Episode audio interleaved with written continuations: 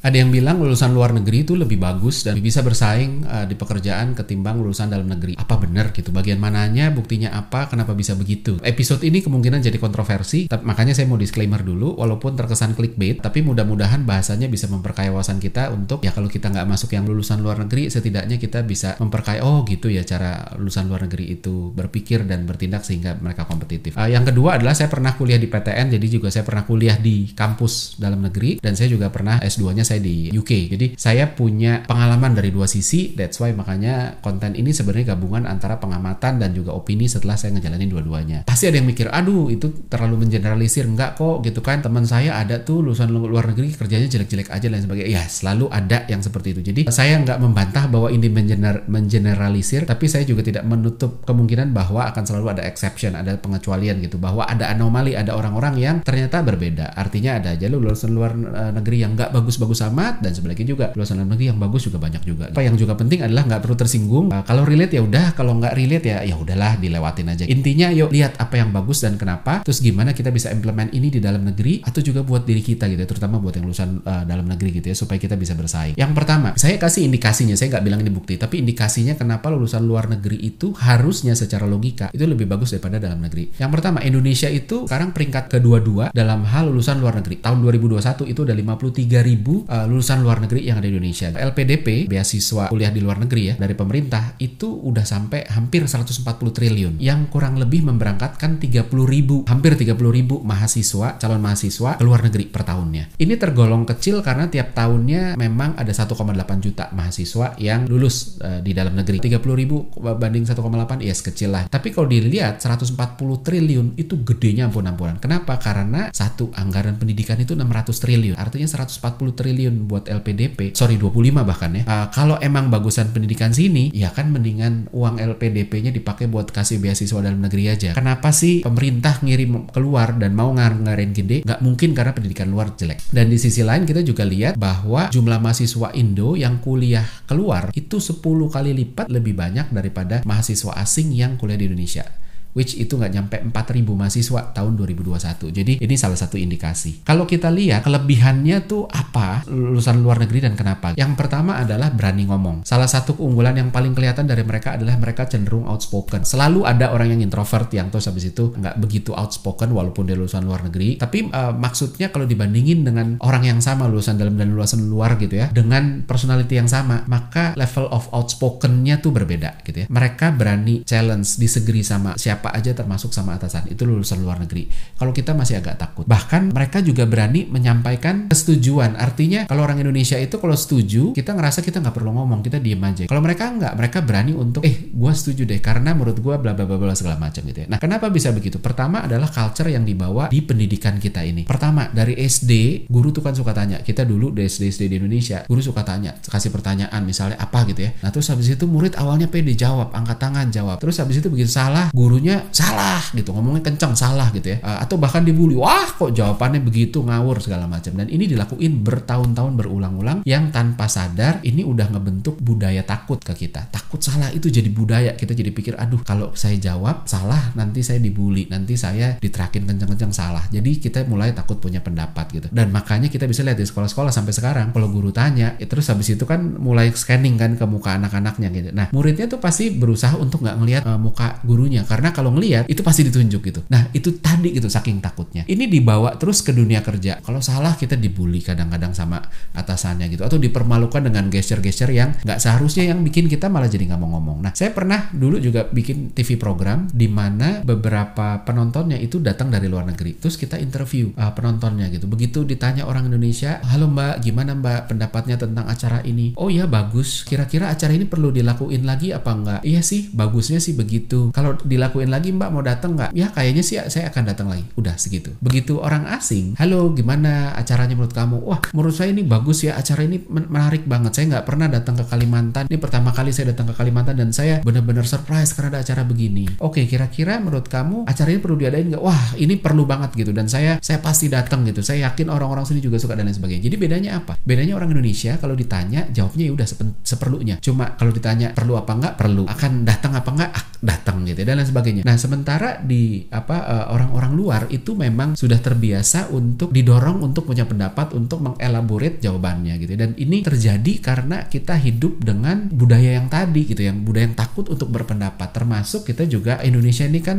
salah satu negara dengan culture uh, yang sosialnya itu tinggi gitu ya. Kita punya kepentingan, kita punya norma social compliance yang tinggi. Kalau beda dibanding yang lain terus habis itu dihukum secara norma atau dikucilkan. Termasuk oh kalau cewek pulang malam diomongin, wah itu cewek nggak bener. Padahal bisa aja dia kerja gitu. Kerjanya di mana? Bisa aja kerjanya di transportasi publik yang tutupnya baru tengah malam. Jadi dia pulangnya jam segitu. Dan ini kebawa jadi mindset seolah-olah kalau kita nggak comply dengan apapun yang ada di sosial tuh salah, tuh akhirnya kita jadi nggak berani. Nah itu yang uh, ngedorong. Nah gimana dengan lulusan luar? Lulusan luar itu waktu saya kuliah di luar jarang ada kata salah. Jadi ketika dosen nanya terus habis itu saya jawab salah, mereka nggak bilang salah gitu. Karena mereka berangkat, dosennya itu berangkat dengan mindset yang terbuka. Dosen itu tidak selalu benar, itu satu. Murid bisa aja punya pemikiran yang lebih benar dari dosen. Sehingga ketika beda, dosen responnya lebih ngegali lebih dalam ketimbang ngejudge, ketimbang menghakimi. Dia akan nuntun, oke kalau jawaban kamu begitu, nanti ini kalau ini terus jadinya kemana ya? Dosennya berusaha mengerti untuk nantinya kemana sih? Dia mikirnya gimana kok kesana kok beda sama saya, tapi tanpa menghakimi, yang pada akhirnya kalau ternyata itu salah, si dosen ini jadi seolah-olah menuntun si muridnya untuk nemuin, eh iya ternyata salah ya, iya bener-bener deh nggak itu deh, kita jadi bilang begitu. Jadi itu beda banget. Yang satu adalah dosen atau guru itu adalah benar, which itu seringkali dilakukan di dalam negeri gitu ya, bahwa saya benar, saya yang tahu jawaban benar, benar ya benar, salah ya salah. Sementara kalau di luar itu start dengan terbuka nih, jangan-jangan dia benar nih, coba deh kalau gini gimana, kalau gini oh kayak gitu, nah ini kalau gini, nah pada akhirnya akhirnya dia akan tahu juga bahwa eh enggak deh saya salah. Uh, mereka jadi punya P D karena saya tidak dihakimi dan saya malah dibantu untuk nemuin bahwa ini salah tanpa dijat salah. Jadi saya menemuin sendiri. Kan, kan kurang lebih gitu. Nah, terus abis itu yang kedua adalah critical thinking. Ini masih ada hubungannya sama lulusan luar negeri yang lebih outspoken. Mereka lebih outspoken karena mereka punya critical thinking. Mindset pendidikan kita seringkali juga nggak kritis. Ikutin yang udah-udah aja gitu ya, kurang berani challenge gitu. Termasuk gimana pelajaran sejarah di Indonesia tuh kan nyebelin. Padahal di negara-negara maju sejarah itu jadi subjek favorit seringkali. Salah satunya karena di Indonesia itu seringkali kita belajar sejarah fokusnya itu ke fakta-fakta dingin ketimbang uh, pemahaman kenapa itu bisa terjadi. Kan kalau dulu kita belajar sejarah uh, zaman S M P S M A ditanya Belanda mendarat di Indonesia tahun berapa? So what gitu loh. Emang kalau kita tahu Belanda mendarat di Indonesia tahun berapa? Terus habis itu hidup kita sukses, kita jadi direktur kan nggak sama sekali. Toh sampai kita kerja nggak pernah ada pertanyaan baik dari interview sampai kita kerja tentang Belanda mendarat di Indonesia itu kapan. Kalau di negara-negara maju sejarah itu dipelajari dengan bagaimana manusia ngambil keputusan yang pada akhirnya menjadi sejarah. Bukan pada fakta kapan dan lain sebagainya, fakta-fakta dingin, tapi fakta kenapa event itu terjadi sehingga kita bisa belajar untuk tidak melakukan keputusan yang bisa menjadi catatan sejarah yang kelam lah, kurang lebih kayak gitu. Dan terus-terusan itu jadi habit untuk punya pikiran terbuka. Orang jadi mulai ngebentuk critical thinking karena kita tidak berhenti pada menghafal uh, fakta dingin, tapi kita fokus sama fakta-fakta yang bisa bikin kita mikir gitu ya. Nah yang ketiga adalah wawasan. Lulusan luar itu relatif punya kesempatan untuk punya wawasan lebih. Apalagi lulusan negara-negara yang tingkat imigrannya tinggi. Australia itu banyak imigrannya,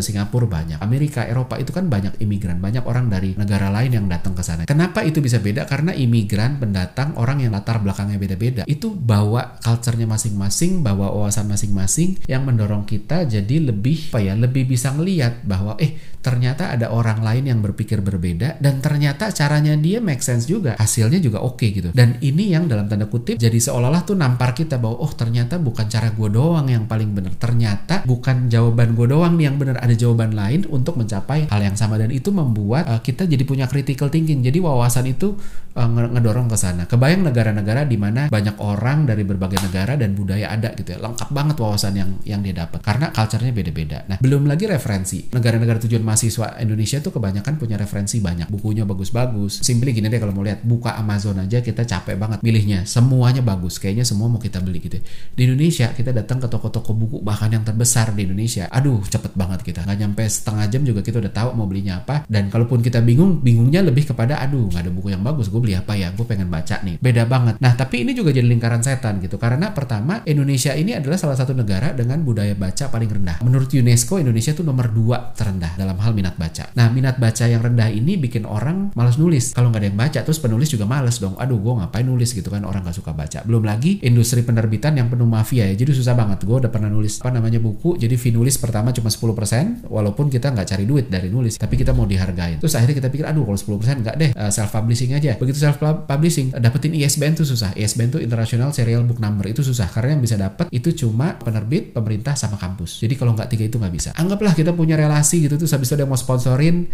uh, untuk ngurus I S B N gitu ya, terus habis itu kita mau distribusi ke toko-toko buku. Untuk bisa distribusi ke toko-toko buku, distributor itu minta fee atau discount itu berkisar lima puluh sampai enam puluh lima persen. Nah, padahal cost produksi itu bisa tiga puluh persenan. Jadi sisanya ya kurang lebih lima sampai sepuluh persen gitu ya. Nah, terus penulisnya dapat apa? Nah, itu dia kan. Jadi kita nggak ngerasa dihargai, ini bukan masalah uangnya. Akhirnya muter-muter di situ dan akhirnya nggak ada buku yang bagus karena itu tadi yang baca nggak ada, nggak banyak, yang nulis juga males. Ketika ada yang ya udah deh gue mulai nulis deh supaya orang mau baca. Salah satu nggak nggak ada niat minat baca gara-gara bukunya juga nggak menarik. Nah, tapi begitu mau nulis terus habis susah. Jadi muter-muter di situ aja di lingkaran setan. Nah, terus yang ketiga adalah teori dan praktek. Lulusan luar negeri ini terbiasa mengkonek teori dan praktek. Di sana hasil penelitian kampus tuh dipakai banget di industri gitu. Bahkan banyak industri yang ketika dia mau research, dia kerja sama sama kampus. Eh, kita mau bikin research ini dong, tolong dong kamu yang bikinin, kita yang biayain. Sebaliknya industri juga kasih konteks real untuk bisa dibagiin di kampus supaya waktu belajar mereka tahu nanti waktu saya kerja ini ilmunya kepakainya gimana. Jadi belajar bukan teori aja dan kerja bukan asal praktek doang. E, ada sinergi di sana. Yang belajar ngerti nanti aplikasinya gimana karena banyak project based learning. Di sisi lain kerja juga ada landasan teorinya. Bahkan untuk bidang-bidang non eksakta ya. Kalau di sini yang punya landasan teori dibilangnya aduh lu textbook banget lo, padahal kayak eh ini kan bukan masalah textbook ya. Ini kan ya kita tetap harus bisa connect gitu. Dan kalau kita nggak connect, uh, jangan gara-gara lu nggak ngerti teori itu habis lu bilang yang lain tuh textbook. Teori yang bener itu adalah yang datang dari hasil praktek di lapangan yang konsisten sehingga dibikinin teori supaya orang tidak mengulangi kesalahan yang sama. Udah, kita udah belajar kok dan uh, udah ngelakuin banyak hal dan terus abis itu jadinya konsistennya tuh hasilnya kayak gini dan ini dijadiin teori. Jadi jangan teori itu ah itu kan teori doang, prakteknya nggak gitu, nggak nggak nggak nggak begitu ya. Dengan pemahaman ini pula makanya critical thinkingnya pun jadi jalan karena teori sama prakteknya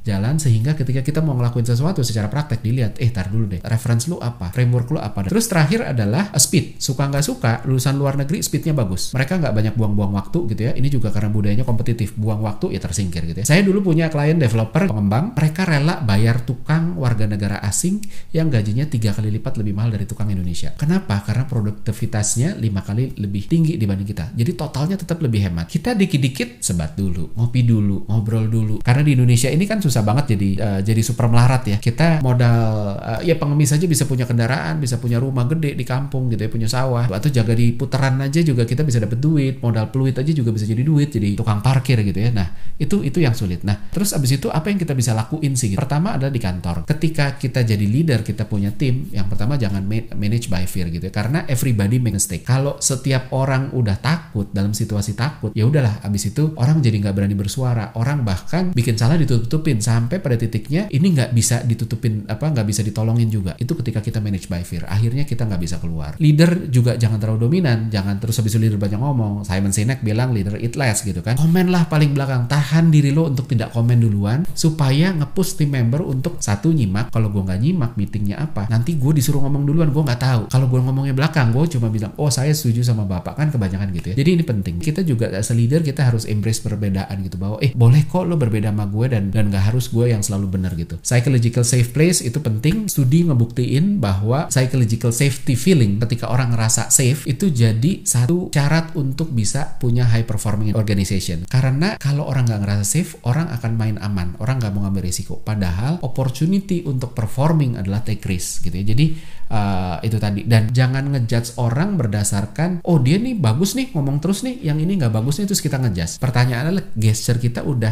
ngajak nggak orang-orang yang nggak banyak ngomong ini untuk ayo dong lo ngomong, lo punya pemikiran bagus deh kayaknya. Jadi itu penting gitu. Terus critical thinking sebisa mungkin terapi decision making yang nggak berdasarkan authority, tapi apa sih lo punya alasan yang oke okay nggak untuk kenapa ini harus dijalanin. Kalau oke okay, oh ya udah. Jadi decision makingnya adalah berdasarkan mana ide yang paling sensible, bukan mana ide yang yang datang dari pangkat yang paling tinggi. Terus teori praktek harus digabung. Gimana caranya? Apapun yang kita mau bikin, landasan teorinya tuh apa sih gitu loh. Uh, dan praktek ngajar, praktisi juga harus ngajar karena kalau nggak ngajar ya abis itu ya ya makin nggak punya landasan teori sih. Itu wawasan, baca buku, dengerin podcast, banyak pergaulan sama orang yang lebih pinter, lebih senior, lebih berhasil. Dan untuk semua yang berwenang di bidang pendidikan, ya itu tadi tuh masalah-masalah pendidikan ya, supaya secara culture orang-orang Indonesia, murid-murid Indonesia itu juga bisa punya confidence yang bagus.